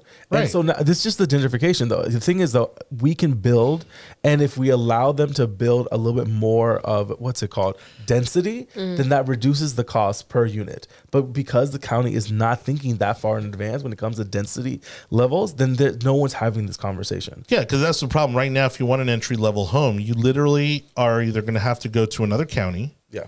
Or you're basically on the outskirts on the very fringes of Hillsborough County. Mm-hmm. You know, so you're talking Wimauma, Ruskin, uh, Sun City Center, uh, or on the north end, you're talking about, you know, well, New Tampa, forget it. New Tampa's been expensive yeah, for it's decades. always. Um, you know, and then you, eh, you know, if you're going anywhere closer to the city of Tampa, you might as well just go to Pasco. Well, you have Lutz, you have other parts. Again, I think we need to start talking about the density levels in Hillsborough County and allowing for communities to make those decisions. Do you want to know what I find to be really weird?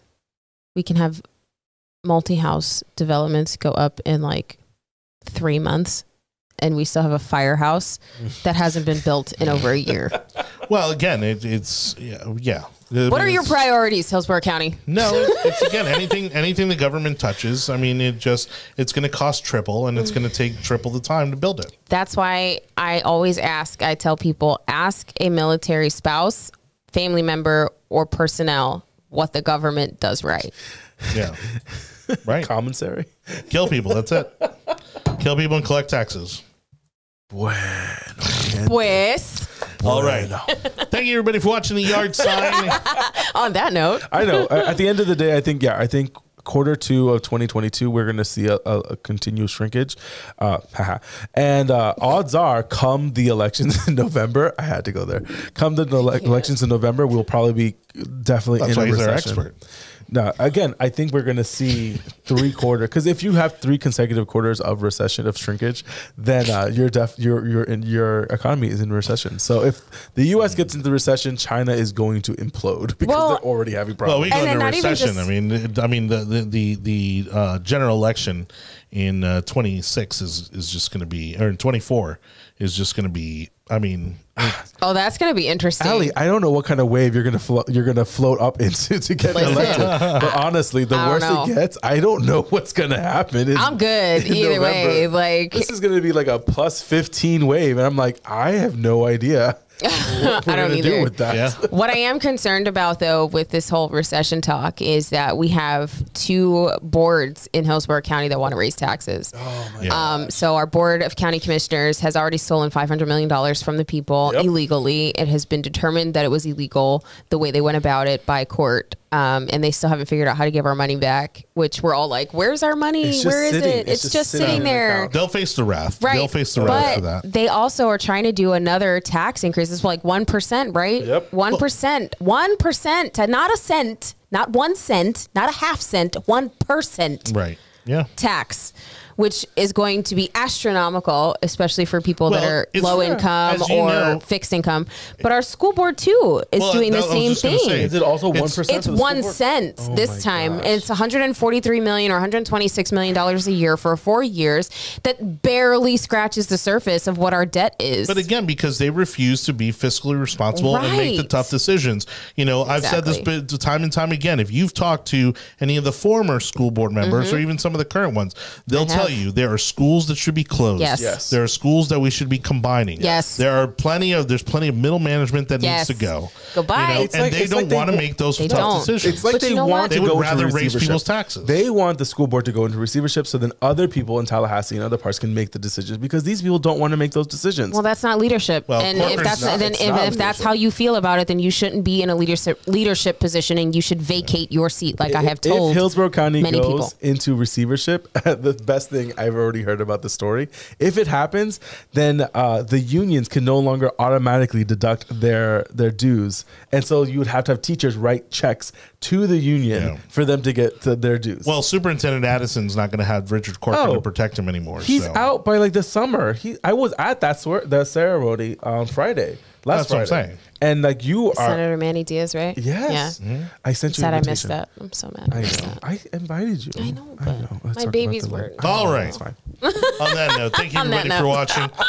Don't forget the video version of our podcast up on Facebook, YouTube. Subscribe, like, follow, share, and then, of course, catch the audio version of our podcast on your favorite podcast platform at the Tech Overlords at Google, Apple, Spotify, Audible, Amazon, iHeartRadio, Audacy, and Samsung podcast platforms.